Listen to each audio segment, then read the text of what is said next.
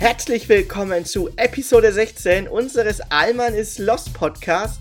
Heute wie immer am Anfang unsere Feedbackrunde. Da reden wir nochmal über die Kirchensteuer in Italien, Einsamkeit, also Feedback von letzter Folge und die ZDF Kinderhilfe.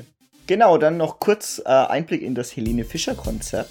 Dann das Thema der Woche Inside Känguru Verschwörung, unser erstes Interview, wo wir mal führen. Und die Top 3 Verschwörungstheorien. Also viel Spaß. Also wie immer könnt ihr uns Feedback schreiben an unseren Instagram-Account Allmann ist Lost. Da lade ich auch ähm, wöchentlich mindestens zwei Snippets aus der aktuellen Folge hoch, so als kleiner Teaser. Also könnt ihr euch gerne mal reinziehen. Und ihr könnt uns auch gerne an unsere per persönlichen Instagram-Accounts schreiben, Chrissy Rocke und Endro Carito, falls ihr irgendwelche Anmerkungen zur Folge habt oder falls ihr irgendein Thema gerne ansprechen wollt. Unser YouTube-Kanal Eurotrip 2024 ist, wird auch wöchentlich geupdatet mit diesem Podcast. Da könnt ihr gerne in die Kommentarsektion reinschreiben. Und auf Spotify, wie immer, läuft da auch eine Umfrage und bei manchen Folgen auch ein QA. Äh, und wenn ihr uns persönlich kennt, dann auch gerne einfach uns zulabern mit Feedback und mit Anregungen und was ihr gerne vielleicht von uns hören wollt in den nächsten Folgen. Genau, dann äh, kommen wir gleich mal zum Feedback. Und zwar zur letzten Folge, ähm, Einsamkeit. Ähm, da gab es eigentlich so eher das Feedback, dass es, dass es eigentlich viele dankbar dafür sind, dass wir es überhaupt angesprochen haben, obwohl das Thema eigentlich kaum Beachtung findet um äh, vielleicht einen kurzen Einblick zu geben in die Recherche. Wir hatten, ich glaube, vor fünf Jahren oder so oder vier Jahren gab es mal einen Beitrag beim Weltspiegel. Ähm, da ging es um eine Kuscheltherapie in London, beziehungsweise viele einsame Londoner Großstädtler haben sich äh, verabredet zum Umarmen einfach ähm, mhm. weil die halt alleine leben. Und ja. äh, da waren halt Wissenschaftler auch dabei, die dann gesagt haben, ja, das ist auch so wichtig, dass man sich mal berührt einfach mal, dass man, dass man einfach Leute um sich rum hat. Ah, da war auch dieser ähm, TikTok-Trend, der läuft einer immer rum, verteilt Hacks, also so. Umarmungen. Das ja. ging auch ziemlich viral. Ja, das fand ich eigentlich auch sehr interessant, ne? Ähm, genau, und wir hatten eigentlich tatsächlich schon über das Thema in Folge 5 geredet, Grundrecht auf Party. Da sind wir eigentlich ähm, so drüber übereingekommen, dass wir eigentlich das vermisst haben, unter Leute zu kommen. Zwei Jahre äh, während der Corona-Zeit war es natürlich schwieriger, spontan irgendwo mal fortzugehen, irgendwo, keine Ahnung, in eine Bar zu gehen oder ein Restaurant. Ging ja teilweise, aber irgendwie immer mit diesem Abstand. Und wir sind, wir haben ja in der letzten Folge gelernt, wir sind ja immer noch Herdentiere, ähm, die in Gruppen von 50 bis 100 Leuten leben und ich glaube, äh, wir brauchen das einfach. Unser Gehirn ist einfach auch drauf trainiert. Das ist einfach Bio, einfache Biologie. Und was man dann halt auch in der ähm, gesehen hat, was dann passiert innerhalb von zwei Jahren, das wird auch ein kleines, kleiner Themenblock heute sein in den Top 3, und zwar Verschwörungstheorien. Dass äh, während Corona natürlich auch viele vereinsamen und dann quasi auch irgendwo Schuldige suchen und einfache Antworten auf dann doch auch sehr komplexe Fragen. Und Corona war natürlich auch ein sehr komplexes Thema ähm, dass man einfach analysieren musste und dass natürlich erstmal die eine Aussage kam, zum Beispiel erst Masken tragen und dann keine Masken tragen. Es hat ja offen, oft eine wissenschaftliche Evidenz hinten dran. Aber dass da, dass man das Leuten so erklären muss, bis, die, bis das bei denen ankommt, ist immer schwierig. Und dass dann der Kanal dann manchmal zu ist, weil man vielleicht auch vereinsamt oder weil man kaum Leute sieht und ähm, ist natürlich auch schwierig, würde ich sagen. Hm. Top 3 Dinge, bei denen man sich erwachsen, bei denen man erwachsen geworden ist. Fand ich eigentlich ziemlich witzig letztes Mal. Deswegen, ähm, ein, ein Punkt hatte ich noch, wenn man realisiert, dass man für sich selber verantwortlich ist. Ah, das hatte ich, glaube ich, auch erwähnt, aber ich fand es eigentlich, hätte es in die Top 3 gehört. Ja, das ist auch sehr allgemein bezogen, also für ja. sich selbst verantwortlich. Ja, aber vielleicht auch, wenn man, wenn man überlegt, was man, was man gemacht hat und dann realisiert, ja, da muss ich jetzt auch dafür gerade stehen. Ja, Und die Konsequenz, gell? Du hast doch einen Punkt, passt besser auf seinen Körper auf, ne? Ja, genau. Also, weil es mir selber aufgefallen ist, früher, also als ich mein Teenageralter war oder noch jünger oder sowas, da war es mir scheißegal, wenn ich äh, mit dem Fuß auf den Ball getreten habe, ähm, also als Fußball gespielt. Und da waren mir halt die Folgen danach nicht so egal, wenn ich jetzt mal umgegrätscht werde oder so.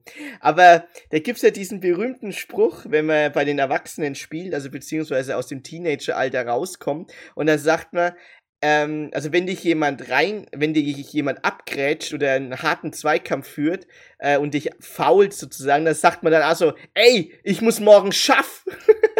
ja, also es ist, ist wirklich so der ein Unterschied, wenn man von der U19, von der A-Jugend damals noch, dann in die Erwachsenen kommst, wenn du dann gegen gestandene 34-Jährige spielst, wo das Motto dann einfach heißt, also entweder kommt der Ball vorbei oder der Gegner aber nicht beides. Und du weißt halt genau, wenn du dir den Ball vorbeilegst und der zur Grätsche ansetzt, äh, gute Nacht, da hast du keine Chance. und vor allem, wenn er noch keine gelbe hatte, dann weißt du genau, die gelbe holt ja. er sich jetzt ab. Ja. Aber genau, das ist auch so ein Punkt, wo man, vielleicht, dass man dann auch mehr über Ernährung oder so nachdenken, ne? ich meine, das mhm. gehört dann auch Ja, genau. Dazu. Ja. Ähm, dass das aber, dass das äh, nicht bei allen so ist, ist es natürlich auch klar, ne? Also, ja, gut. So, Kirchensteuer. Genau, dann hat. Ja, genau, ich ja, habe noch was. Hat, Hast du noch also, was? Willst du noch nee, was? Nee, mach du. Nee, okay. mach du. Äh, Kirchensteuer Italien, da habe ich letztes Mal kurz drüber geredet und da ist mir auffallen, das wollte ich dann selber nochmal rausfinden, weil ich das irgendwie nicht selber beantworten konnte, die Frage. Und zwar in Italien wird ein obligatorischer, also jeder muss den machen, jeder muss den zahlen, Kirchen- und Kultursteuer ähm, zahlen. Der heißt Otto per Mille, also was dann einfach bedeutet, 8 Promille vom Bruttoeinkommensteuer wird bezahlt, beziehungsweise 0,8 Prozent. Und der Steuerpflichtige kann in der Steuererklärung angeben, welche Religionsgemeinschaft die Steuer oder ob sie sozialen Zwecken oder dem Staat zugutekommen soll. Also du hast quasi drei Möglichkeiten. Und das finde ich eigentlich das viel coolere Modell. In Deutschland ist es ja so, dass wenn du die Kirchensteuer zahlst, dann behältst du einfach das Geld. Aber wenn wir so einen Solidarbeitrag zahlen für Sachen wie zum Beispiel, ich sage jetzt einfach das Rote Kreuz oder so, finde ich eigentlich ganz cool. Oder für die ZDF-Kinderhilfe, da gab es dann auch noch Rückfragen dazu. Und äh, Endro hat noch ein paar Sachen, wo er dazu erzählen könnte, oder? Ja, genau. Ich habe letztens in äh, letzte Folge gesagt, ähm, ein deutsches Waisenhaus, aber das ist natürlich ein philippinisches Waisenhaus, was in deutscher Führung ist, beziehungsweise was ähm, also zum größten Teil aus Spendengeldern aus Deutschland vom ZDF halt ähm, unterstützt wird. Deswegen genau. habe ich gesagt deutsches Haus. Also es ist eigentlich ein philippinisches Haus, aber deutsch geführt. Und ähm, da könnt ihr gerne auch, ähm, falls euch es euch interessiert, ähm, auf der ZDF-Webseite gibt's ähm, in alle Infos dazu.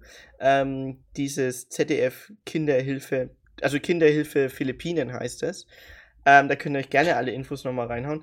Ich genau, ist auch, ein, ja, ist auch ein Verein mit Newsletter. Du hast es auch genau, verlinkt. Ja. Und was ich noch dazu erwähnen wollte, ist, ähm, dass es gegründet wurde von ZDF-Mitarbeitern damals. Ähm, und das fand ich sehr spannend. Und leider ist der Gründer, ich glaube, vor zwei Jahren verstorben. War ein sehr guter Freund von uns. Und ja, also wie gesagt, es ist einfach für uns beiden ein Herzensprojekt. Äh, ja. Und ja, äh, ja. ja. wäre cool, wenn man sowas auch ankreuzen könnte in der Steuererklärung. Das wäre ja. ziemlich geil, ja. So, aber wir haben noch einen Song, den wir neu in die Playlist reinhauen und Endro, erzähl mal. Ja, genau. Ähm, der Song ist von Blackpink. Hm, falls ihr es mitbekommen habt, das Wie läuft gerade. Also Black, äh, nee, Pink Venom. Also ähm, englischer Titel, Pink Venom, aber es ist äh, ein koreanischer Song. Ähm, der hat den Rekord geschafft, äh, innerhalb von 24 Stunden über 100 Millionen Klicks zu schaffen auf YouTube für das Musikvideo. Er ist auf den Global Charts auf den Trends auf Platz 1. Also so ziemlich in jedem Land ist der auf Platz 1. Genau. Ähm, und äh, was ich noch erwähnen kann, das hast du jetzt gerade nicht vorliegen. Ich habe das noch rausgepickt. Und zwar hat äh, der erste koreanische Song auf 1 und der erste Song einer Girl Group auf 1 äh, der Debüt hatte auf Spotify. Also in der History, in den Global Charts. Also Spotify ist ja mittlerweile eigentlich mit das Relevanteste, was du an Charts hast. Hm. Und 7,93 Millionen Streams. Und das war am 20.08. Also das war genau ein Tag draußen und äh, ja, über das ist, fast das 8 ist Millionen richtig Streams. krank. Und ist also ja auch in Deutschland auf 1 in den Trends in YouTube. Ja, YouTube-Trends auf 1. Ähm, müsste, glaube ich, zwei Tage jetzt auf 1 gewesen sein. Ähm, heute habe ich noch gar nicht geguckt, ähm, aber ja. Äh, es ist einfach ein geiler Song. Äh, packen wir auf die Playlist. Gebt euch das und falls ihr Zeit habt, schaut euch mal bitte dieses Musikvideo an, wie unglaublich geil und pompös das produziert ist. Ja, als, als also, Filmemacher muss man schon sagen, dass da keine VFX ist und alles gebaut ist schon krank, oder? Also, ja, also fast alles, also sagen wir ja, so fast 90 Prozent ja. ist alles gebaut. Also das ist klar. Also auch die anderen Musikvideos von Blackpink die letzten Jahre, das ist einfach unglaublich utopisch, was für Kohle die da ins Production Value reinhauen. Unglaublich. Also Daumen hoch, gönnt euch Blackpink und ähm, ist auch die Nummer eins auf den Philippinen, ne? wollen wir nur mal sagen. Ja, genau, ist auch die Nummer. und jetzt hat so der perfekte Übergang ein Ausschnitt aus dem Helene Fischer Konzert. Haben Sie auch schlechte ja, Erfahrungen Ja, ja, ja, ja. Leute geben also nie wieder. Und dieser Playback-Scheiß, das ist so unfassbar. Es, aber der unfassbar ist auch wie die VIP-Tribünen da. Also Welche da ist ja alles voll. Und, das ja. ist kein VIP. Nee, und das sitzt, man kann nicht sitzen. Wo, wo sind die Leute? Die suchen Sie jetzt. Das Management jetzt. Hier. Ist scheißegal. Wir haben gerade irgendwas gesagt, oder nicht? Was? Was? dass das Management so eingibt, dass es Leute geht. Wir möchten auch, dass das Management jetzt kommt. Können Sie bitte jemand holen, der verantwortlich ja, ist? Jetzt! Jetzt! Jemand von Leuten geht. Es reicht! So, ihr habt jetzt gerade zwei verärgerte VIP-Leute vom Helene Fischer Konzert gehört. 1300 Euro haben sie für zwei Karten bezahlt. 1300. Da muss man mal sagen, wir haben ja gerade äh, auf ähm, eine Spendenmöglichkeit hingewiesen. Ne? Und wenn jemand 650 Euro für eine VIP-Karte übrig hat und sich dann noch beschwert, dass es keine Schweinesteaks mehr gibt, dann frage ich mich, also Probleme haben die anscheinend nicht. Ne? Also man muss nee, auch bedenken. So ein Land hat keine Probleme. 130.000 Zuschauer waren am 20.08. in München auf Helene Fischer Konzert. Also ist schon wegen krank. Ich glaube, es war im Reitstadion. Das war auf jeden Fall in der Nähe vom Messegelände. Ja, und da war ja noch die European Championship in München und es war ja auch übel viel los dort. Deswegen waren auch die Züge so voll in der Intro. Ja, die Züge waren voll. Ich war nämlich auch am Wochenende in München. Ja, also sprich, für eine Premiere über einen Film, den wir jetzt gleich reden. Das ist, glaube ich, unser für ein Übergang. Ja, der, was für diesmal, ein Übergang. Ähm, machen wir es mal so, wir müssen ja auch mal üben. Ne? Also ich vor allem das muss auch Interviews üben. Du hast es ja schon ein bisschen äh, gelernt, würde ich mal sagen, weil du auf einer Medienuni warst, aber ich eigentlich gar genau. nicht. Genau. Die Leute unterbrechen ist immer mein, ähm, mein Gimmick gewesen. Ja, deswegen mache ich das jetzt besser. Aber unser Vorbild ist ja, äh, das letzte Interview, wo ich über einen Film gesehen habe, war äh, Bullet Train von Brad Pitt.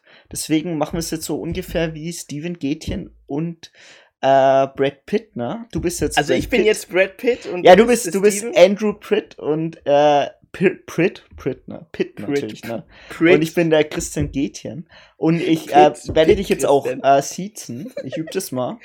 Ach, come on, ey. Ich nenne dich Herr Andrew, weil den Nachnamen wollte ich jetzt auch nicht großartig erwähnen. Okay. Aber ich versuche dich mal zu siezen. Und ähm, okay. ja, du kannst ja dann auch später mal bewerten. Oder Zuhörer können ja mal bewerten, wie das war, ob ich das einigermaßen rübergebracht habe mit coolen Interviews. Ich habe auch ein paar kleine Ideen. Mal schauen, ob es funktioniert. Und ähm, wir fangen jetzt einfach jetzt an. So, hallo, willkommen zum kleinen Filmrubrik. Und heute haben wir ein Interview mit einem Mitarbeiter bzw. einem Beteiligten des Films Die Känguru-Verschwörung. Und zwar der Herr Andrew. Der Herr Andrew, ich stelle ihn kurz vor, bevor ich ihn ähm, zum Wort kommen lasse, ist ein Visual, Visual Effects Coordinator ähm, er war nicht nur bei den Känguru-Chroniken beim ersten Teil dabei von 2020, sondern auch bei der Suicide Squad. Der lief im Kino letztes Jahr dann Loki, lief, läuft immer noch auf Disney Plus, könnt ihr euch reinziehen. Top-Serie von Marvel. Äh, Black Widow, der Kinofilm auf Disney Plus. Kann ich dir auch Wertungen sagen über den Film? Ah, den fand ich nicht so gut. ähm, ja, hau raus. Der Falcon and the Winter Soldier, die Disney Plus-Serie. Da warst du auch dran beteiligt. Ähm, und du bist ein studierter Regisseur, würde ich sagen. Aber das hat jetzt eigentlich gar keine Relevanz eigentlich, ne? weil es geht eher um die visuellen Effekte. Und äh, bevor wir jetzt eigentlich in Medias Res gehen, ähm, habe ich mal geguckt, was man so als lockere Einstiegsfrage nehmen kann. Und zwar wäre eine zum Beispiel, was ist der schlechteste Film, den du je gesehen hast? Ach du Scheiße. Sag mal, hast du einen? Der schlechteste Film, den ich je gesehen habe, natürlich habe ich einen. Es ist Bruder vor Luder. Haben Sie ähm, gesehen? Sorry, haben Sie gesehen. Haben Sie gesehen? Bruder ja. vor Luder. Bruder von Luder ist der schlechteste Film, den ich je gesehen habe. Äh, man muss bedenken, der Film ist von Influencern ge ge Regie geführt worden und auch geschrieben worden und auch geschauspielert worden, ähm, die keinerlei Ausbildung oder keinerlei ähm, Instanz in meiner Sicht haben, ähm, sich, ähm, sagen wir jetzt mal, als Regisseure zu brüsten oder ähm, ähm, sich Screenwriter zu nennen. Es ist, äh, Filmemacher ist ja ein Begriff, der sehr breit gefächert ist und das sind dann Filmemacher. Okay, ja, ja das Bruder war Luder. Bruder von Luder, alles klar. dann, wenn Sie ein Cocktail wären, welcher wären Sie denn? Ein Cocktail? Mich verarscht. Ja, das war einfach eine Google-Frage, habe ich mal Eine Google-Frage? Okay, ähm, ähm, schön. Ah, das ist eine richtig gute Frage. Wenn ich die zweite, die dritte ist besser. Okay, Herr, Herr also das ist die Spaßfrage, gell? Ja, das ja, ist, ist zum Locker, das ist eine Icebreaker es ist interessant, wie mit deiner Fragestellung du dein fehlendes Journalistenstudium kaschieren willst. Aber ich glaube, ich glaube, ähm, dass der, dass viele andere Interviews so langweilig sind wegen Journalistenstudium. Äh, deswegen mache ich das aber noch Oh, oh, da kommt ein Mic Drop. Okay, ähm, na mein Lieblingscocktail ist der Long Island Iced Tea. Alkoholfrei. Okay. Alkoholfrei. Ja. Äh, hat man sie schon mal mit einer Berühmtheit verwechselt? Äh, ja, ja. Willst du wissen, wen? Taylor Lautner, das weiß ich schon. Ja, Taylor Lautner. Team Jacob, wer die Twilight Saga, Saga kennt. Ich bin Team Jacob, beziehungsweise ich bin Taylor Lautner. Also Zeit bist du weit entfernt davon. Ah, halt sind sie ja weit Maul, entfernt. ey! naja, frisurtechnisch. So, ähm, Fakten. Also, wir reden ja über den Film äh, Die Känguru-Verschwörung. Dazu habe ich erstmal ein paar Fakten raus. Die Känguru-Chroniken. Der erste Film hatte 815.000 Zuschauer war zehnt erfolgreichster Film 2020 in Deutschland. Da will ich nochmal herzlichen Glückwunsch sagen. Also hab, habt ihr gut gemacht. Wie lange war es? Ja. Wie lange waren Sie denn daran beteiligt? Äh, ich Film? war ein, ein Jahr und sechs Monate beteiligt. Also eineinhalb Jahre ungefähr war das. Set, Set ähm, und Postproduktion, oder? Genau, ich war am ähm, Set drei Monate in Berlin beim Dreh. Und beim ersten Teil, das war ähm, Ende 2018, genau. Und dann habe ich noch ähm, einen, ein Jahr ungefähr die Postproduktion mitgemacht. Ein Jahr und ein paar zerschlagene Monate. Ähm, genau, also das war halt vorwiegend alles dann Postproduktion, weil das ist ein Heiden Heidenarbeit ist, äh, so ein Känguru fotorealistisch zu animieren und auch ähm, auf die Leinwand zu bringen. Ah, okay, ja. Jetzt kommen wir mal kurz auf den Film und ähm, vielleicht auch eine kurze Vorstellung. Also es geht um die äh, Känguru-Reihe, also diese Buchreihe, die in Deutschland ziemlich erfolgreich läuft. Es gibt mittlerweile fünf Bücher. Ich habe da nicht so weit recherchiert, aber ich glaube. Also ich, ich weiß, es sind vier Hörbücher. Vier Hörbücher. Ähm, okay. Genau, und. Und der, ja. genau, der zweite Teil. Ähm, also der erste Teil war auch eine komplette äh, Nachverfilmung zum ersten Film, so lose. Zum der, Buch. Zum, zum Buch, Buch, genau der zweite Teil, die Känguru-Verschwörung, der jetzt rauskommt, ähm, hat eigentlich keine direkte Adaption zur Buchreihe, so wie ich es recherchiert genau. habe. Stimmt, genau. Genau, Und genau. Die ja. Känguru-Chroniken, sondern um eine, ist eine originäre Geschichte des Drehbuchautoren Marc-Uwe Kling, also auch der, ähm, der Verfasser des Buchs und Jan Kronauer. Und Kling führt auch selber Regie mit Alexander Berner das stimmt, oder?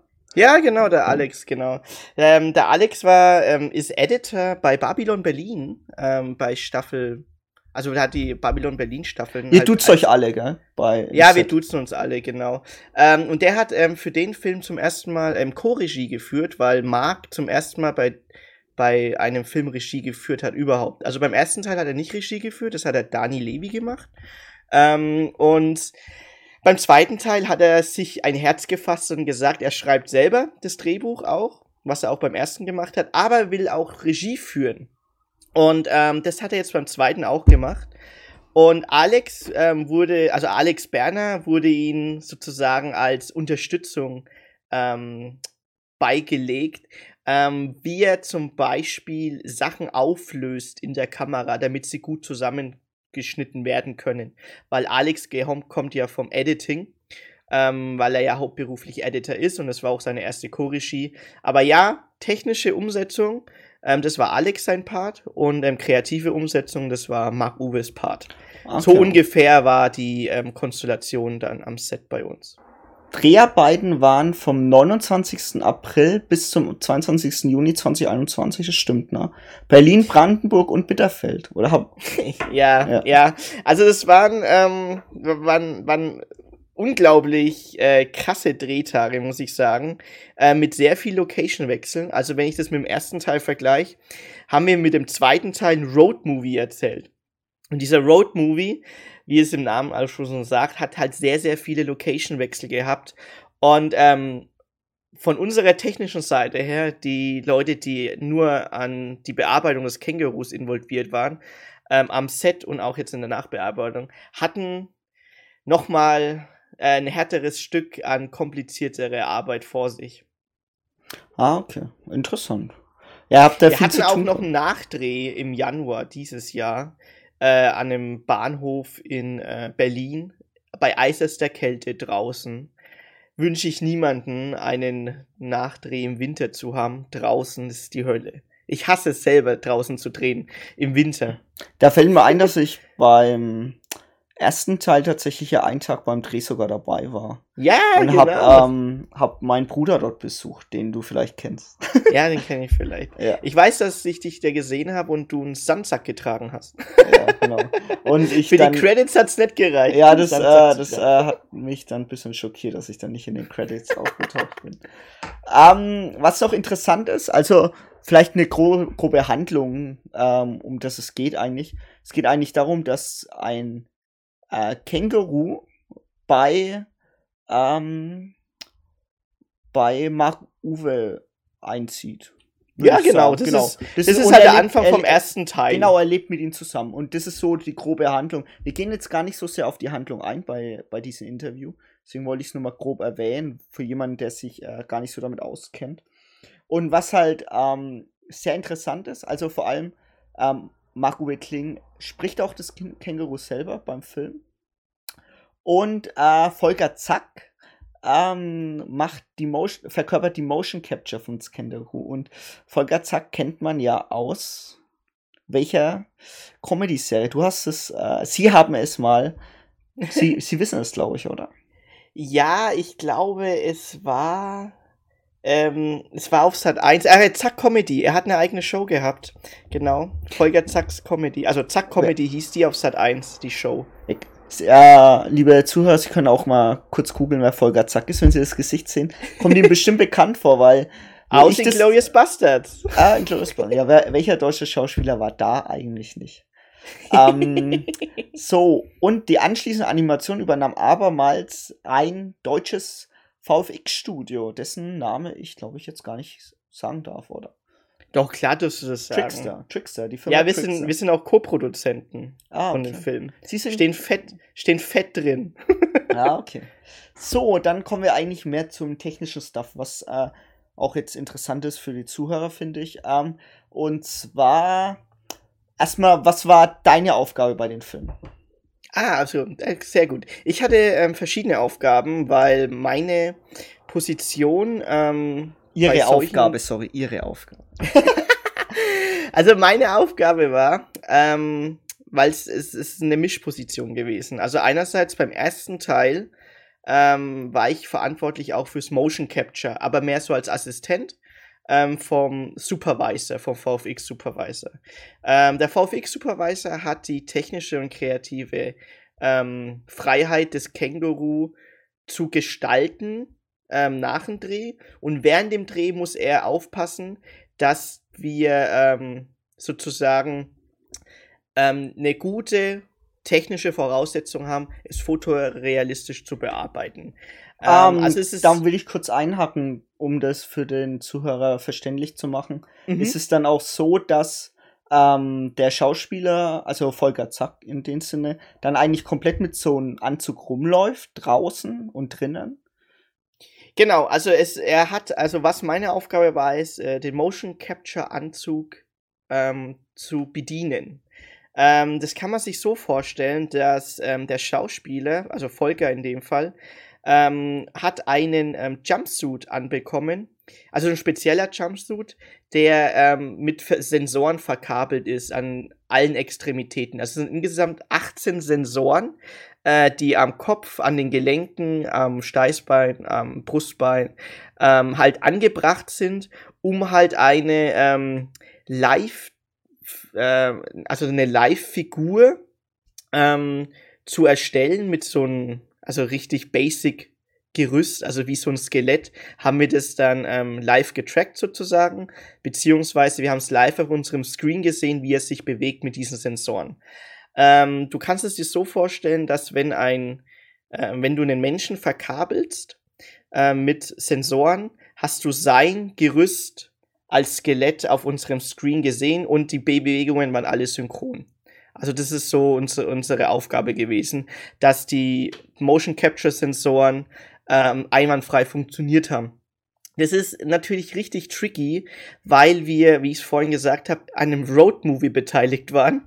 Normalerweise wird diese Technik niemals draußen äh, gefahren. Ähm, wir das waren wirklich. Das da ist ja dann auch wenn ich mal kurz einhaken darf, mhm. man kann das ja sich eigentlich so vorstellen wie damals Gollum in Herr der Ringe, wo Andy Serkis eigentlich ähm, das ja bis zum Ende durchverkörpert hat. Aber genau. er ja war, er war ja nur im Studio. Also bei euch war ja die Riesenherausforderung, dass ihr auch außerhalb des Studios seid, oder? Das stimmt, das stimmt. Ähm, also ja, ähm, zum Beispiel Herr der Ringe, das ist immer so das Paradebeispiel, wie man nennen kann, was Motion Capture angeht, ähm, weil es zum ersten Mal da auch richtig erfolgreich war. Ähm, bei Andy Serkis ist es so gewesen, also als er den Gollum gespielt hat, er hatte ähm, solche weißen Punkte immer an bestimmten Stellen am Körper. Ähm, und sein Gesicht war auch gepunktet. Ähm, das sind Tracking-Marker, also ganz einfach, dass du die Bewegungen tracken kannst. Und ringsrum um Andy Serkis waren dann die Kameras positioniert. Bedeutet, es waren halt wirklich im 360 Grad Winkel sozusagen waren halt, ich weiß nicht, wie viele Kameras es waren. Äh, ich kann mir mal, ich weiß noch, dass bei Matrix waren 27 Kameras. Aber ich bin mir sicher, bei Herr der Ringe bist du mit 10 bis 12 Kameras ausgekommen, ähm, was dieses äh, Motion Tracking angeht mit den Kameras. Aber wir haben das komplett andersrum gemacht. Bedeutet, wir mussten nicht die, ähm, wir mussten nicht ganz viele Kameras aufstellen zum Bewegungstracken. Wir brauchten nur eine Kamera, haben aber dafür mit den Sensoren ähm, Tracking-Punkte sozusagen ähm, digital erstellt. Und ähm, das bedeutet, wir waren unabhängig davon, dass wir ähm, eine Motion-Bewegung aus allen Richtungen filmen mussten. Ähm, das ist halt das System, was eigentlich nur im Studio funktioniert. was wir gemacht haben, war, ähm, da wir immer ein Signal gebraucht haben, wir brauchten immer Strom, immer ein Signal und falls ihr den Film gesehen habt, wir waren teilweise durchgehend im Wald unterwegs. Also es war kein Studiowald, es war ein richtiger Wald. Äh, und da gab es keinen Strom, das heißt, ähm, wir mussten ähm, das System irgendwie fahren, damit wir die Motion-Punkte sozusagen haben. es ist, es ist, klingt mega kompliziert. Ich glaube, ihr habt doch sehr viele Fragen dazu. Ähm, aber ja, ähm, ja, ja, aber, man kann, aber ich finde, ich finde, man kann sich äh, wirklich ziemlich gut vorstellen, weil ähm, dieses Bild von Andy Serkis ist ja eigentlich so der Running Gag für alle Motion Capture Filme. Ihr könnt auch gerne einfach mal auf meinem Instagram Account schauen. Da habe ich ein Bild mit diesem Motion Capture Anzug drin. Ähm, da seht ihr, wie der Anzug funktioniert. Da habe ich auch einen Helm auf. Da haben sie ihn selber angehabt, glaube ich. Da habe ich den, ja genau, da habe ich den Anzug selber angehabt. Ähm, und genau, so sieht er dann auch aus. Also wir hatten zusätzlich noch einen Helm, um die ähm, einzelnen Gesichtszuckungen ähm, ähm, separat filmen zu können. Ähm, genau. So, das ist jetzt so grob der technische Ablauf gewesen. Ähm, es gibt nicht viele Filme, die das überhaupt äh, so machen. Ich bin mir, also ich, ich habe ein paar Arbeitskollegen, die äh, arbeiten auch für andere Studios Und ähm, die haben auch andere Systeme, aber das sind wirklich Studio-Settings, also wo du alles kontrollieren kannst. Du kannst Wetter kontrollieren, also du bist nicht wetterabhängig. Du kannst die Kälte und die Wärme kontrollieren, alles Mögliche. Alles kannst du im Studio kontrollieren. Aber wir waren wirklich draußen damit und es war schon, ähm, ja, äh, eigentlich fast ein Ding der Unmöglichkeit, aber wir haben es trotzdem gewuppt. Also wir waren echt zufrieden. Also dann seid ihr eigentlich quasi die ersten weltweit, die es wirklich umgesetzt haben, sowas. Außerhalb ähm, des Studios, würde ich sagen. Ich meine, also ihr hattet es auch notwendig. Für einen Langspielfilm bin ich mir sogar ziemlich sicher, dass wir das so gemacht haben. Mit der Anzahl an Shots auf jeden Fall. Also, das Känguru ist im Film ja zu 90 Prozent drin. Und äh, die Anzahl an Shots, die wir mit Motion Capture gemacht haben, pff, also ich bin mir eigentlich zu 100% sicher, dass das kein anderer, ähm, kein anderer Film in der Länge, in der Anzahl an Shots überhaupt so gemacht hat mit dieser Technik. Draußen. ja, irre. Also, um mal ein bisschen wertend zu sein, also ich habe den ersten Teil gesehen und war eigentlich komplett verblüfft, wie unfassbar realistisch das umgesetzt wurde und dann auch noch von deutschen Studio. Das ist ja, also ich meine, ich glaube, aber wenn man die Herausforderung haben muss und anders funktioniert es auch nicht, ich glaube, dann muss man es auch durchziehen und es sah wirklich ja. richtig gut aus. Und jetzt auch den Trailer zum zweiten Teil und auch die äh, Ausschnitte aus dem Film natürlich. Also wer, wer den Film noch nicht gesehen hat, kann natürlich auch den Trailer anschauen. Und da sieht man auch schon, wie unfassbar gut es äh, animiert wurde. Und kann, kannst du mal ungefähr, können Sie ungefähr eine grobe Zahl sagen, äh, wie viele äh, Crea ähm, Artists da eigentlich dran sind an so ein, vielleicht an, vielleicht an so ein Feld zum Beispiel, um da mal eine grobe mhm, äh, Anzahl Nur an dem Fell? Ne, vielleicht, vielleicht mal als Beispiel nur an den Fell zum Beispiel. Ja, das ist interessant. Also normalerweise arbeiten ähm, also die Entwicklung an sich ähm, hat uns beim ersten, also das einerseits, wir haben den ersten Teil ja auch gemacht, deswegen konnten wir das Känguru an sich, wie es da ist, wieder verwenden. Also diesen, diese, diese animierte Charakterfigur. Ähm, die hatten wir schon. Deswegen weiß ich es vom ersten Teil, haben wir teilweise drei bis sechs Monate dran gearbeitet, nur um die, äh, die Charakterentwicklung zu kreieren. Also so wie es am Ende dann aussah, in jeden einzelnen Shot. Und ähm, deswegen kann man nicht sagen, nur an dem Fell gearbeitet. Deswegen würde ich das mal ein bisschen ausweiten und zu sagen, ähm, an einen Shot, der jetzt zum Beispiel 20 Sekunden lang ist, wo das Känguru einen Dialog führt mit einem anderen Schauspieler, würde ich jetzt sagen, also ich zähle jetzt mal so ganz grob durch. Du brauchst äh, 1, 2, 3, 4, 5, 6, ja, du brauchst mindestens acht, neun Leute, die ähm, dieses Ding überhaupt voll gerendert in der finalen Version überhaupt ähm, zustande kommen. Das sind 20 Sekunden. Und ah, wir reden ja. von dem 90-Minuten-Film. Also ähm, kann, man da, kann man grob ungefähr sagen, wie viel allein für die Animation an so ein, äh, an den Känguru jetzt hat, hm. ähm, mitgearbeitet haben. Also wie viele Mitarbeiter? Ja. Ähm, an allem, alle, allem oder nur an der Animation? Das ist tricky, uh, weil es ist, es ist, ähm, ist komplizierter. Also, also ihr seid ja VFX ja an sich. Genau, also wir, also wir haben ja, wir machen ja alles von, von dem Gerüst von Känguru bis zum finalen Shot, wo alles drauf ist mit dem Fell und integriert in den Shot. Ähm, deswegen kann man das schwer sagen. Also wir hatten zu Hochzeiten insgesamt zwischen 100 und 150 Leute bei uns. Das ist jetzt grob gesagt. Ähm, also wo wir in der Crunch-Time waren, wo es dann Richtung, sage ich jetzt mal, Final Delivery ging, also bis zum Kinostart, hatten wir dann insgesamt zwischen 100 und 500, 150 Leute ähm, gleichzeitig am Start. Ähm, und die haben nur am Känguru gearbeitet, die haben sonst nichts anderes gemacht. Also wirklich nur Känguru. das ist echt tricky gewesen. Und du kannst da rechnen, dass ungefähr 30 Prozent nur an der Bewegung vom Känguru involviert waren. 30 bis 40 Prozent haben nur Bewegung gemacht. Gar nichts mit Fell, gar nichts anderes. Äh, nur Bewegung. Ja, irre. Also man kann sich manchmal gar nicht vorstellen, wenn man, wenn man jetzt zum Beispiel, ja, sie waren ja auch noch an anderen Marvel-Filmen beteiligt, wie zum Beispiel ähm, ähm, The Suicide Squad zum Beispiel. Äh, das ist DC, aber Marvel, Black Ah ja, genau, ja. DC, ja, oder Black Widow, ja. Auf jeden Fall einen äh, großen Langspielfilm. Und wenn man dann quasi die Endcredits sieht und dann sucht man zum Beispiel einen bestimmten Namen in den Endcredits und da sind aber noch tausend andere mit drin, das ist einfach irre. Also, was irre, da an Arbeit da dran steckt und dann sagt man, dann steht man auf und sagt, naja, der Film war ganz okay. aber da ja, waren halt also 10.000 Leute dran, aber letztendlich trägt eigentlich nur die Story den Film und die Animation ist da dann wurscht. Aber es ist unfassbar interessant zu sehen, wie sowas funktioniert, würde ich jetzt mal sagen. Und es ist sehr interessant. Also ähm, wir machen auch für jeden Film machen wir Breakdowns auf unserer Website. Also ihr könnt gerne mal bei Trickster nachschauen. Ähm, wir updaten jedes Mal unsere Showreels und da siehst du jeden einzelnen Arbeitsschritt. Ah, das ähm, habe ich auch ähm, schon mal gesehen. Ja, das ist sehr interessant. Genau, jeden einzelnen Arbeitsschritt, ähm, den wir ähm, für den jeweiligen Film oder Serie gemacht haben. Ähm, bei Känguru Chroniken, da gibt's auch ein Showreel, das müsste auch noch online sein. Das ist ja schon zweieinhalb Jahre alt jetzt auch. Ähm, aber für, das, für den jetzigen Känguru-Film, die Känguru-Verschwörung, ähm, haben wir, arbeiten wir auch gerade an dem Showreel und es müsste dann in den nächsten ein, zwei Wochen online kommen.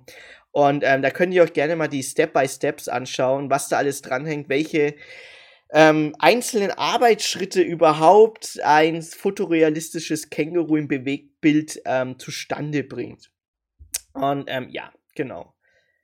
Hast du, hast, bist du technisch, äh, sind sie, ich muss es Sie sagen, sind sie technisch mittlerweile so bewandert durch meine Erklärungen, dass sie sich ungefähr vorstellen können, ähm, was das bedeutet, überhaupt eineinhalb Jahre an einem Film zu arbeiten? Ja, es ist unfassbar äh, interessant zu sehen. Also ich denke mal auch, die äh, Zuhörer haben jetzt, glaube ich, alles mitbekommen.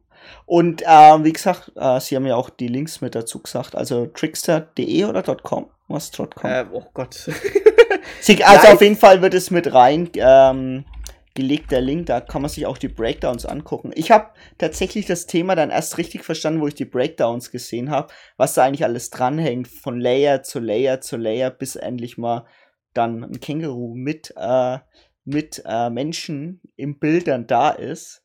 Von, mhm. von vom Schauspieler bis zum Känguru. Also unfassbar interessant. Und ich fand den ersten Teil wirklich gut, den zweiten Teil auch wirklich sehr, sehr gut. Man muss auch sagen, für einen deutschen Film ein guter Film. Würde ich tatsächlich was ja, sagen. Ja, eine gute Komödie vor allem, gell? Also keine 0815-Komödie, sondern auch schon.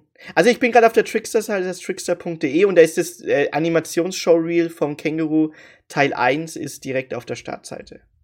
Okay, dann, ähm, bevor wir das Interview beenden, die alles entscheidende Frage, wird es ein Teil 3 geben? Dazu können äh, Sie wahrscheinlich noch keine Auskunft geben, oder? Nee, ähm, aber wie wir wissen, äh, das Showgeschäft ist das Showgeschäft und ähm, never change a running system. Also ich sag mal so, ohne jetzt eine verbindliche Aussage zu machen, es wird auf jeden Fall einen Teil 3 geben. Ich weiß nicht wann, keine Ahnung, aber ich glaube, wir wissen alle, wie das Geschäft läuft. Äh, und der Film, zum Beispiel der erste Teil, wie vorhin, wie sie es vorhin gesagt haben, 850.000 Zuschauer und der lief nur eine Woche im Kino, weil dann Corona kam. Der zweite Teil, bombastisches Marketing. Der zweite Teil ist um Längen besser, finde ich persönlich, als der erste Teil. Das Gag-Level ist unglaublich gut und wenn der nicht im Kino mindestens vier, fünf Wochen läuft, äh, dann habe ich nichts im Filmgeschäft verloren. Ähm, und ich bin schon ein paar Jährchen drin. Deswegen die, die Top 10 für dieses Jahr sind drin, oder? Ich ja, meine, es, gibt, es gibt natürlich auch hohe Konkurrenz mit den ganzen DC-Filmen. Der Batman war ja zum Beispiel Anfang des Jahres. Äh, war ja. ja auch unfassbar geiler Film, einfach. Und ähm, ich glaube, also ich glaube, ich glaube, ich glaube, da ist die Top 10 sind drin. Ich wünsche Ihnen auf jeden Fall viel Glück.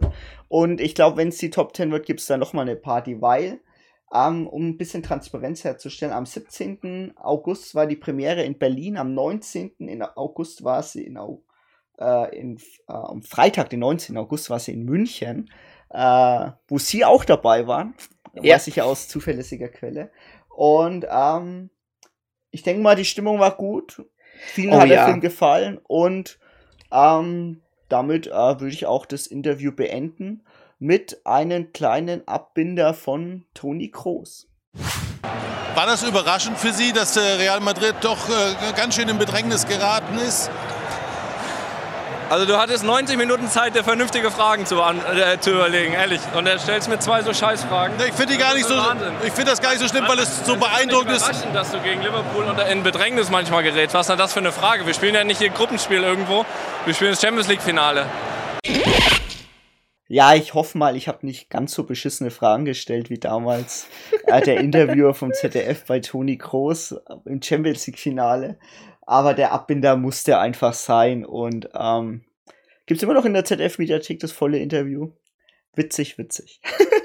aber wir haben jetzt, um jetzt mal abzuschließen, ihr könnt mir natürlich auch Feedback geben, wie ihr meine Interviewführung fandet. Äh, wie fandst du's? Ja, ja, ich fand's, ich fand's interessant, weil du mich gesiezt hast und ich ständig dich geduzt habe. aber unabhängig vom Duzen und Siezen. Ich fand's gut. Äh, du hast die richtigen Fragen am Anfang gestellt. Die, die, ähm, die Break, die, äh, die Lockerheit. Und ich, ich, ja, die, es war locker, das war gut. Ähm, die Sache war die, ich glaube, du hättest mich öfters unterbrechen sollen bei den technischen Sachen. Ich glaube, das hat die meisten dann doch ein bisschen erschlagen. Weil, also die Sache ist halt die, ich arbeite an dem System schon vier Jahre insgesamt.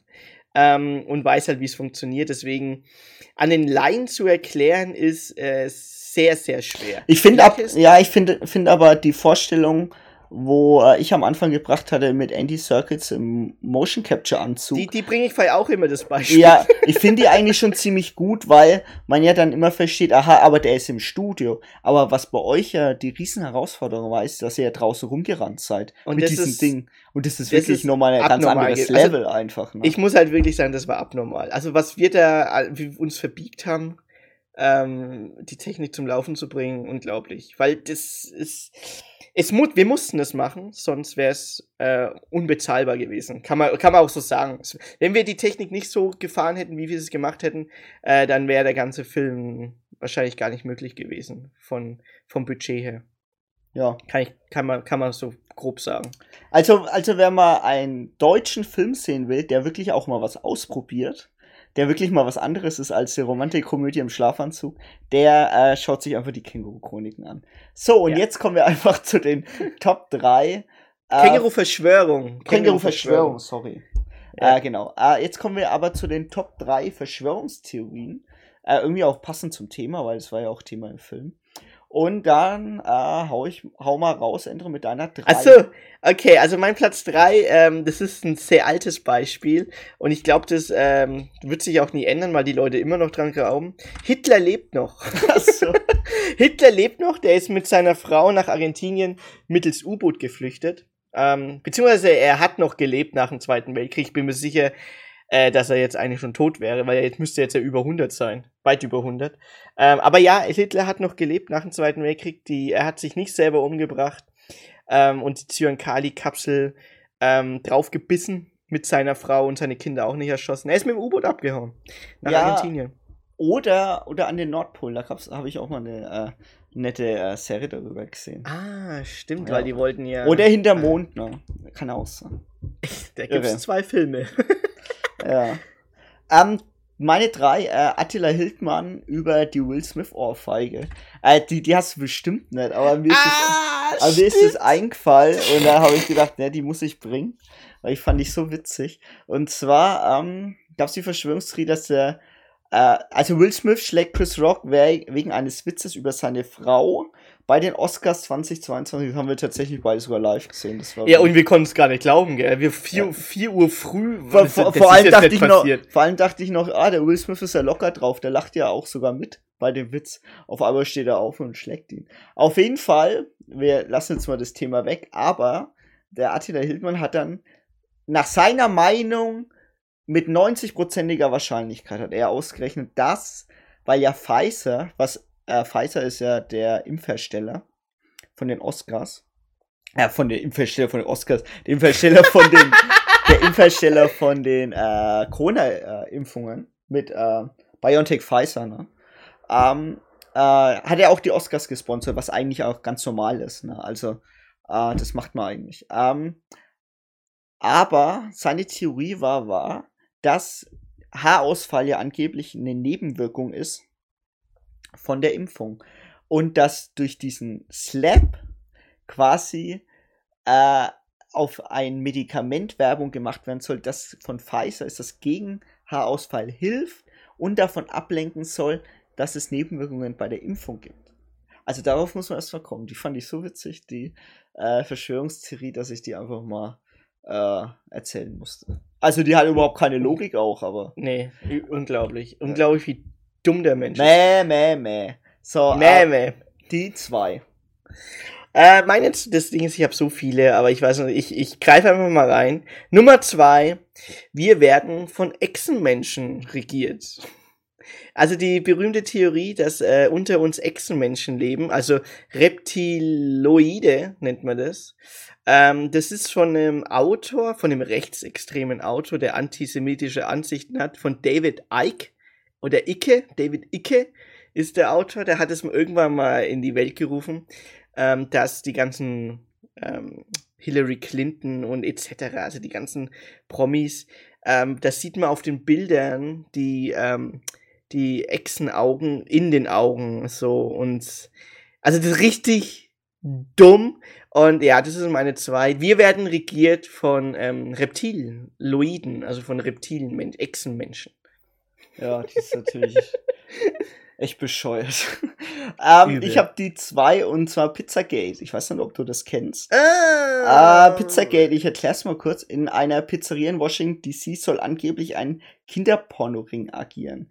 Und zwar der Besitzer der Pizzeria Comet Ping Pong, James Alephantis, stand im E-Mail-Kontakt mit John Podesta, dem Wahlkampfmanager von den Clintons.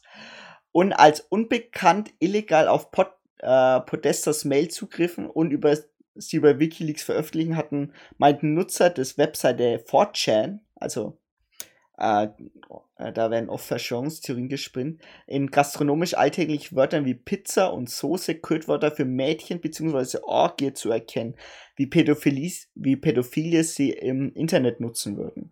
Und daher kam halt diese, also diese Verschwörungstheorie, dass in dieser Pizzeria im Keller ein Kinderpornoring ist, angeblich. Und die Clintons und auch Obama und Lady Gaga mit drin hängen und quasi auch das Kinderblut quasi anzapfen, damit sie jünger werden. Ach, das also, mit den Adrenochrom? Ja, ich glaube, das hängt irgendwie zusammen. Ich habe das noch nicht so ganz gerafft. Entweder ist es ein Kinderpornoring oder auch das Adrenochrom. Ich habe es nicht so ganz verstanden. Aber was dann das Gefährliche. Das ist meine Platz 1 eigentlich so. gewesen. Ja, aber das aber kannst ich, du, das kannst du Ich habe eine andere. Nee, nee, das andere. Adrenochrom, das, ich weiß nicht, ob das dann quasi eine Folge daraus ist, aber es ist nicht die gleiche Theorie. Ähm, 4.12.2016 war es dann nämlich, wo ein Mann mit einer AR-15 in eine Pizzeria äh, eindringt, um die Kinder aus dem Keller zu befreien in der Pizzeria, weil er ja glaubt, dass in den Keller ja ähm, Kinder sind, ne, die da festgehalten werden. Ähm, jedoch hat die Pizzeria gar keinen Keller und er musste vier Jahre in Haft. Ja, Ende der Story. Das ist unglaublich. Ja, es ist aber Ey, Wahnsinn, dass man sich sowas ausschaukelt, ne? Ja, aber dass der auch noch eine, eine RR-15 hat, also so ein richtiges Sturmgewehr. Ja, da, da geht man ja sonst zu den Schulen in Amerika. Ja, genau. Also, die, ähm, äh, bevor du deine Eins sagst, hast du noch welche, die es nicht geschafft haben? Ja, also ich sag jetzt mal, ich habe eine andere Eins jetzt genommen, direkt on the fly, weil ich die einfach so lustig fand. Ähm, also ja, das, das Adrenochrom, das mit dem ähm, Blut, aus dem Blut von Kindern, nehmen die es als Drogen. Ähm, Finde ich ziemlich dumm, die Idee. Und dann gibt's noch, der Klassiker ist natürlich Klimaleugnung, ähm, Klimawandelleugnung. Oh ja. Ähm, das ist ja auch eine Verschwörungstheorie. Ähm, da geht's nämlich dann darum, dass äh, fake-wissenschaftliche Studien halt finanziert worden und so, ja, das, um halt den ja, Sozialismus einzuführen. Ja, aber das, das geht ja schon in Richtung in mehr Desinformation. Das ist, glaube ich, wieder ein anderes Feld. Mhm. Ja, ja, genau. Ja, aber jetzt gut, die Klima... Klimawandelleugner, ja. Das ist auch genau, ein dann, Thema, dann, das wir dann, bestimmt mal aufgreifen könnten. Ja, dann sage ich jetzt einfach mal meine Eins. Äh, also, das ist eigentlich der Klassiker. Da gab es sogar eine Netflix-Doku drüber, über die Leute, die glauben, dass die Erde immer noch ein, äh, flach ist. ähm, die heißt Unter dem Tellerrand. Deswegen meine Platz 1 ist, die Erde ist flach. Ist auch meine Eins, das sage ich jetzt schon mal. Und da Echt kann ich jetzt? auch. Ja, ja, also die Flat Earth Theorie ist für mich einfach eines der witzigsten Sachen überhaupt. Und ähm, die, ähm, die bleibt bei mir auch auf eins, auch wenn du die auf eins jetzt hast. Ähm, dann sage ich noch mal kurz, äh, welche es nicht geschafft haben. Also 5G zum Beispiel, obwohl ich seit drei Jahren 5G habe. Ähm, das passt irgendwie nicht die Theorie einfach rein, oder? Ende? Passt nicht. Ne? Ist ja keine Theorie, ist einfach nur Gelaber. Ja, genau. Dann noch 9-11, ne? Ähm, das ist, äh, dass das von den Amerikanern. Ach so, ja, war, das ne? Klassiker, ne? so ein False Flag Attack False oder was? Flag Attack, ja, genau. Äh. Äh, ja, die Mondlandung war natürlich fake. Ja, und äh, was ich bei einem Film gehört habe, der bald im Kino läuft, die Erde ist ein Würfel und, und bringt die Leute um die Ecke. Das fand ich ziemlich ein witziger Gag eigentlich. Der Gag ist geil. Der ja. Gag ist wirklich geil. Ähm, ist bei einem Film, den wir heute, über den wir heute geredet haben. Mehr verrate ich dazu nicht. Und äh, meine Eins ist, der Endro hat es ja schon gesagt, die Flat, Flat Earth Theorie. Und ich finde es einfach nur unfassbar faszinierend, weil der Doku äh, unter dem Tellerrand, da muss man, müssen wir vielleicht ein wenig erklären, diesen Netflix-Dokumentation von 2018. Und da geht es einfach vor allem um die Leute, die daran glauben, beziehungsweise die da Leader sind in den, ähm, in denen, was sie halt glauben oder was sie halt hoffen, damit zu erreichen. Und oft sind es tatsächlich kommen wir wieder zur letzten Folge, ne? Ich würde sagen, Leute, die nicht unbedingt einsam sind, aber die nicht unbedingt gehört werden und in so einer Community quasi aufgehoben sind. Oder hast du da einen anderen Eindruck? Also ich finde schon, dass das irgendwie dann so eine so eine geschlossene Gemeinschaft hat, die aber auch sich zum Ziel gesetzt hat, ähm, das dann zu beweisen, das zu beweisen dass genau. die Erde flach ist, bis man halt dann zum Ende kommt und dann, da gibt's ja eine klassische Theorie, die man machen kann ich, ich spoilere jetzt ein wenig, aber ich finde es einfach so unfassbar lustig. Und zwar, ähm, ich weiß nicht, die waren in Seattle, glaube ich, und konnten dann quasi von einem Punkt zum anderen, der ungefähr drei Kilometer weg ist, ich glaube, es waren äh, fünf Kilometer. Oder fünf Kilometer weg, ja. quasi genau über den äh, Meeresspiegel mit so einem Sensor, musste der Laser quasi durchschießen bis zu einem Punkt und wenn man, wenn der Punkt dann genau den erreicht, Gibt es keine Erdkrümmung? Da gibt es keine Erdkrümmung, also weil das ja genau auf der gleichen Höhe ist. Und dann haben sie gesagt, und da hat der Moderator, glaube ich, dann gesagt gehabt, oder der, wo dabei war, ja, wenn ihr es jetzt ein wenig flacher macht, beziehungsweise wenn der Punkt ein wenig weiter unten ist, oder oben, nee, unten ist, ne? Dann gibt's, nee, nee, oben. Ja, wenn der weiter oben setzen. ist, dann gibt's Weil die Krümmung, die Krümmung verschiebt ja die, die Gradlinigkeit. Ja, genau, genau, genau also wenn der Punkt weiter oben ist, dann gibt es eine Krümmung. Und dann hat er das hochgetan. Und die letzte Einstellung ist, wie genau dann der Laser durchgeht, wo es der Beweis ist, dass es eine Krümmung gibt. Und der dann gesagt hat, oh, damit habe ich jetzt nicht gerechnet. Und da war der Film aus. das war so gut. Also der Film hat ein bisschen Längen, aber er zeigt auch, er macht sich nicht unbedingt über die Leute lustig. Die Wissenschaftler sind alle ziemlich verzweifelt, weil die dann oft auch mit den Leuten dann äh, diskutieren müssen und dann quasi, ähm, ich meine, du musst dir ja vorstellen, dann, dann sind ja alle Satellitenbilder fake. Da, da, da, also ich meine, du kannst ja gar nicht argumentieren, wenn du mit der Ausgangshaltung kommst. Ja, ja, da bist du, keine Ahnung, da, da, das ist auf Granit beißen, das funktioniert nicht. Nee, das funktioniert nicht. Und das war, ja, also das fand ich sehr, sehr faszinierend. Und einer der wirklich interessantesten Verschwörungstheorien, es gibt ja noch die Hohlerde-Theorie, aber, oh ja, stimmt, die ja, Hohlerde habe ich gar nicht dran gedacht. Aber Flat Earth, Hammer, Hammer, Hammer, Hammer, Hammer. Und es gibt auch immer Leute, es gibt auch immer Promis, die drauf reinfallen. Also Xavier Naidoo war ja einer, der dann quasi durch Deutschland getourt ist und hat quasi selber Messungen gemacht, um zu beweisen, dass die Erde flach ist. Stimmt. Der Wissenschaftler Xavier Naidoo. Ja, mit seinem Wohnwagen und Weed. Der Film, ja. wie das sagen? Ja, wahrscheinlich ist er ja, wahrscheinlich offen bekannt, ne? Dass er offen bekannt.